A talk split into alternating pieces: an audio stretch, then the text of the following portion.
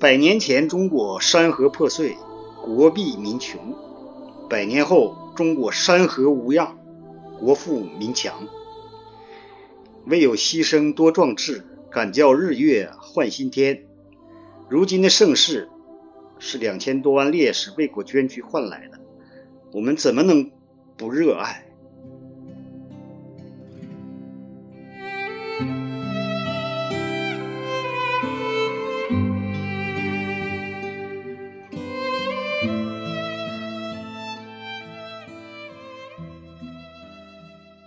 ？Hello，大家好。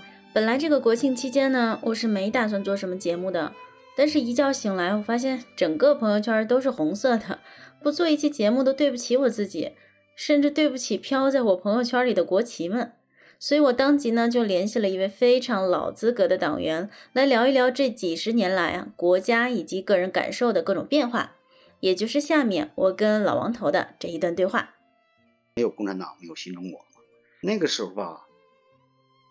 并没有什么这个一个概念或者一个追求，但是随着上学年龄的增长，知识的增多，对社会的了解，对历史的了解，特别共产党在一九二一年那个时候建立，那是一个多灾多难的年代。然后呢，经过多少年的艰苦奋斗，多少年的曲折坎坷。有几十万人共产党员，为了新中国的建立，牺牺牲了自己的宝贵生命。有的人二十几岁、三十几岁，他们什么都没有看到，他们都付出了。所以现在呢，就是前赴后继呀，一代一代奋斗到现在，才有现在的这个幸福生活。我在上小学那时候，那个时候文化大革命嘛。红卫兵啊，红小兵，小学时候叫红小兵，到初中时候叫红卫兵，也是一个组织，就当时是一个那个活动组织，但是我都不让我进入，因为家庭成分不好，地主嘛，别的同学都带着红袖标，你在电视里能看到过过去那电影红小兵、红卫兵的，那我都没有。上高中的时候在兴仁中学嘛，入团我入不上。还是咱们家一个亲属，那个学校当团委书记，那都不行，我入团也没有入上，高中毕业也没入上，然后回农村干活嘛。后来上师范学校，没入上的时候会觉得低人一等吗？哎呀，也没有办法，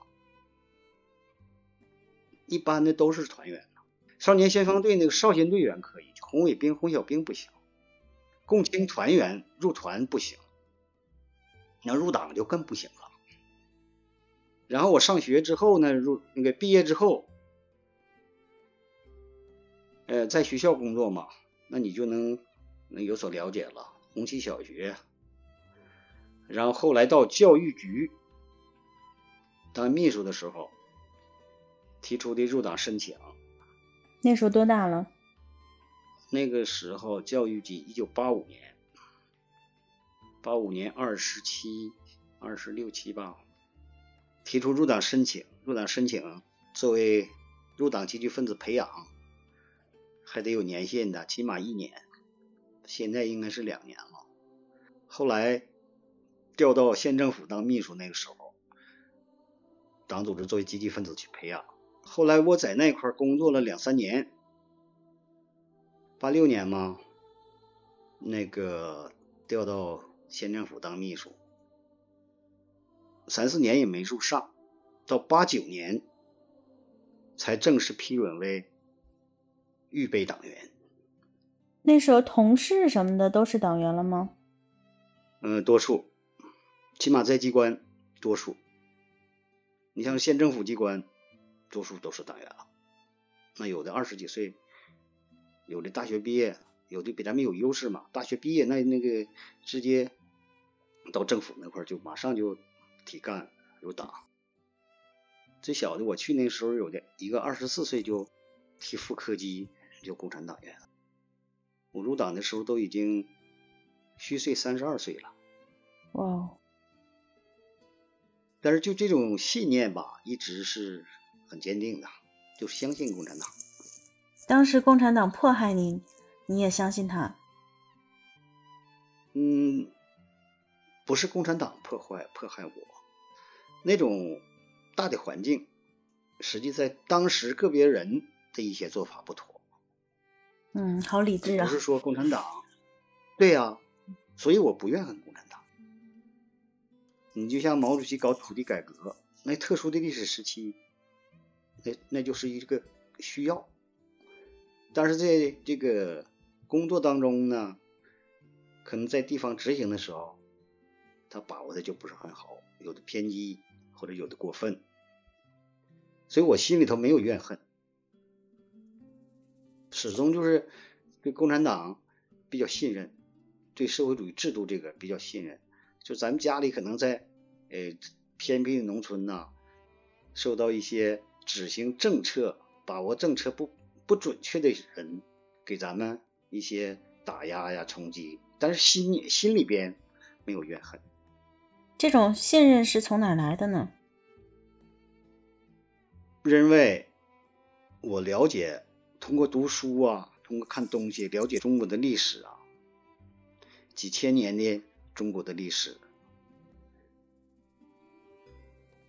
也就是说，还是共产党带领人民走向好日子了。对呀，能够实现统一。你看，国民党政府那时候多少年？那时候军队挺强大的吧？他始终就是没有实现统一，军阀割据，到处是这个民不聊生。只有共产党建立新中国之后，在短时间内实现中国的统一。尤其呢，共产党他的一些做法，建国之初或者文化大革命当中，有些地方可能呃不是太怎么说呢？呃，叫做过于激进。你包括建国之初那种大连钢铁呀，脱离实际，但是他的出发点是好的。共产党这个一百年的历史，在七十年那个呃建党七十年讲课的，尤其是近些年来，改革开放这四十多年来，中国真是发生翻天覆地的变化，这个在世界历史上少有的。在八零年的那个时候啊，我看了一些资料，中国的那种不发达、那种落后，特别偏远农村。农民的生活特别艰苦，就从改革开放之后，哎，中国的各行各业发展，普通老百姓的生活的改变，真是太大了。现在这四十多四十多年的发展变化，中国在世界上地位明显提高，人民生活水平真是和那那个时候不可同日而语。你特别像今年这种疫情啊，还是有一个什么特大的灾灾难呐？有什么变故啊？国家都能够承担起来。你就今年这个，去年和今年这个疫情，中国的治疗、预防、接种疫苗，然后就核酸检测，一遍一遍的。最近呢？在整个黑龙江那块发发发表疫情，就发生疫情啊，就哈尔滨呐，就咱明水老家那块儿，十天之内做四次核酸检测，全是免费，对老百姓特别负责。所以吧，这一个一个的事情，让普通民众都感觉到生长在这个社会里边很幸福。现在不是说。天下太平，世界上也有很多很多地方兵荒马乱，老百姓生灵涂炭。只是我们中国人生活在这个国家里边，国家比较安定，我们的政府能够切实为老百姓来谋福利，所以呢，我们的人民才能有这么这个。平平安安过日子的良好环境。但是说百分之百的人都满意也不可能，因为人的想法不一样。有些人哎呀，看着这山望那山高，端起碗来吃肉，放下筷子骂娘也有。但是毕竟大的方向、大的环境、整个社会氛围，我觉得是非常好的。我也经常看一些新闻呐，在网上啊，在电视里边呐，有时候也看一些这个资料。现在我就觉得，在中国这种环境里边，就这种信仰中国的这种社会制度，信仰中国共产党，反正在我的内心当中，肯定是非常坚定的。绝大多数人也都是这种想法。呃，建党七十年讲课的时候，我也找这些资料。总结了四句话：苦难中铸就辉煌，探索中收获成功，失误后拨乱反正，奋斗后赢得未来。那个讲课吧，有很多人非常认可，那是我发自内心的。那你现在党龄也是三十二年了？呃，八九年，对。对你自身而言，入党前后。你觉得就是自己精神上有什么变化吗？呃，入党这个想法一直是有，经过吧比别人要艰难一些，经受的考验多一些，因为那叫考验你嘛，组织考验，你有申请组织考验你嘛，但是一直很坚定。入党之后宣誓入党啊，在明水县那个就政府办那个时候嘛。呃，一个大礼堂大概得有二三百人吧。我们一起入党的是六七个人。我这作为新党员代表发言，嗯，很有激情。大约不到十分钟吧，我没有拿稿，有准备就是把心里这些话准备到怎么个层次说的，然后让我发言的时候我就上台。把我那些想法、最后的决心、一些做法说的慷慨激昂，然后呢，就是在我那个呃给你发那些稿里边，我呢有几句话就是在那个时候说的，所以在心里一直记着。入党那天嘛，我的入党宣誓里边说的，就是时时刻刻用共产党员的标准严格要求自己。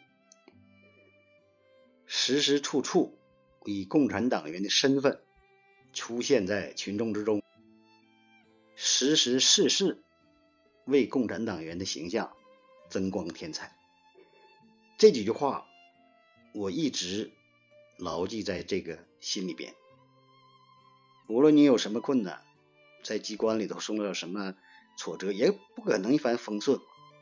所以有的时候，就这句话，这几句话。一直伴随我，可也可能就伴随我终生。我印象特别深刻，就这几句话。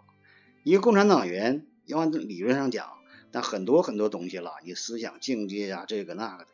但是就这三句话，不一定完全做到。如果你这一辈子努力去做，我觉得就不容易。所以我一直坚持这样这样做。呃，尽管可能不是那么。呃，特别的这个优秀啊，卓越啊，有什么好的成绩？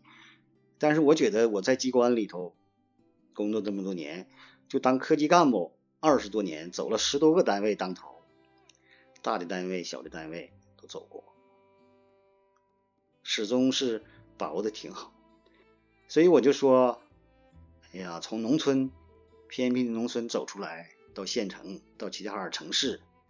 然后呢，特别到齐齐哈尔来啊，两眼没有黑，举目无亲，就一个人努力奋斗，也得到了这些待遇，社会上有朋友。尤其到现在退休之后，我还有一份工作，起码叫发挥余热也好啊，或者是组织认可，还能让你干点事儿也好，也不容易。所以其实这一路上来，没有什么人真正的说在引导着你下一步该怎么做，只是你。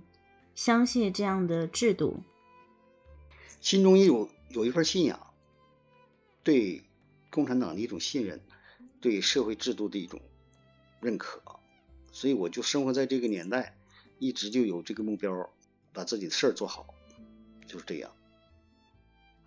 对，说到这个问题啊，我想聊一下关于民族自豪感这个问题。在我小时候，甚至说在一几年、一五年之前吧，都没有太强烈的那种民族民族自豪感。就最近几年，明显能感觉到年轻人觉得我们中国真厉害、真牛。就包括像前一阵子外交官的那些事情啊，还包括最近的梦，都是特别大一个变化。我这里边有些数字，我跟你说说啊。啊。我归拢一下子啊，最近这些年吧，二十多年，呃，在党的领导下，全国人民万众一心，不畏艰险，砥砺前行，不忘初心，攻坚克难，无论遇到什么困难，都能够勇往直前。这里边的困难呢，或者在国际上。受到欺凌的有这么几件事儿：一九九六年台海风波，一九九九年的中国驻南联南联盟大使馆被炸，二零零一年的南海撞击，我们国家都是韬光养晦，不断发展自己。二零零零年的 SARS 病疫情，二零零八年的汶川地震，世界金融危机，二零二零年的。新冠肺炎疫情，我们的国家都能够沉着应对，取得了令全世界刮目相看的骄人成绩，彰显了党的领导英明伟大，社会制度无比优越，综合实力明显增强，全国人民空前团结。这个就是我的感慨。你自己有什么感受吗？就是这种。国家荣誉或者民族自豪感方面的东西。九零年，咱们家从明水搬到梅里斯来，那个时候没有住房啊，那就是你还没有印象几岁啊？你爷爷当时在住土平房嘛？那个时候我们来了，和你咱们家搬到这儿来没有房子，然后就在你爷爷那个房子旁边接出来一间。那是怎么接的呢？脱坯呀，听说过这词儿吗？我听你讲过，但实际上不太知道是啥。就是和泥，用那个模子方形的，然后把它搓成块儿，晾干了，然后垒墙。就是泥房，泥房子。对呀，对呀，泥房子还是接的，在你爷爷那个房子旁边接的。后来过两年又搁后边盖的砖房，那你就知道了吧？头一年盖个大框就没有钱了，停了嘛。第二年，呃，又盖的，又打的窗户门，头天窗户门都没打。第二年，窗户门吊棚，完了可以住了，住了。但那院儿那个地是挖呀，一个大坑，也就那样。然后后来就自己上那个西边壕沟里挑土，春天天每天。上那个地里地边上去挖土，垫那个院儿，把它垫起来，垫平。然后房子上那个棚啊，黑棚嘛，棚里边要放东西。如果有钱呢，就可以买那个珍珠岩，那玩意保暖，放在棚里。那是没有钱，我就和你妈俩，秋天的时候就上后边那大树趟子，你知道吧？嗯，小树林儿，去搂树叶，然后搞袋子，搞车推。哎呀，推了三四十袋子嘛，很多天，每天那个搂点扫点，整回来晾干，然后一点点把它放在棚里边，这不不用花钱吗？那个时候，那个时候养猪，哎呀，养过兔子，还养过那个荷兰猪，都想挣钱嘛，改善生活嘛，很艰难。但是现在咱们家的房子，村里那空一个。你哥俩楼，我这楼，你还有俩楼。你现在这三四十年变化吗？太大太大了。是的。那个时候穿的穿的衣服，那一件衣服得几年呢？我曾经花五十块钱买两条裤子，穿了大概三五年。现在一件衣服那得三五百都不止了。是不是？就我们现在也是啊，在手机上，在那个拼多多呀、京东上看好的就买了，买了实际不一定需要，放那儿了。这就是你条件好点了，所以随着条件的这个改善，你这个想法呀，有些欲望可能就增加。这些你这三十年的变化太大太大了。咱们来的时候。搁明水来的时候，那个时候是一个平房嘛，卖了四千多块钱盖那个土房基本就花了。后来盖砖房的就没有钱，所以就好几年才住上，才整完了。家庭的变化就能能是社会的一个缩影了。现在可以说衣食无忧啊，吃不饱穿不暖的很少很少了。而且原来吧。中国和别的国家一产生什么矛盾的时候，外交部就总是说强烈谴责，强烈谴责。对呀，总是强烈谴责啊，那个反对和不满。所以中国现在具备实力了，有这个能力。挺好。还要听啥？感慨，好不好？好。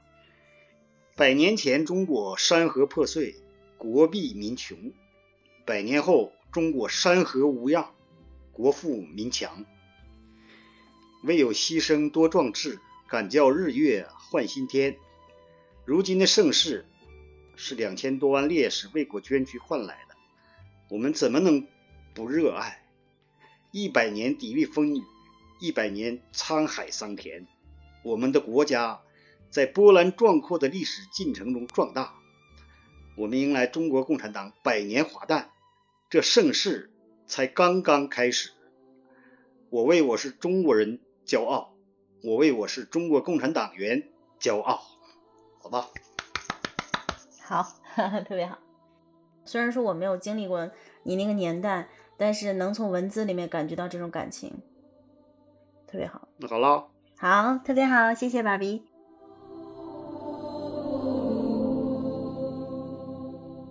今天的这个谈话呀，真的让我对我的父亲有了不一样的认识。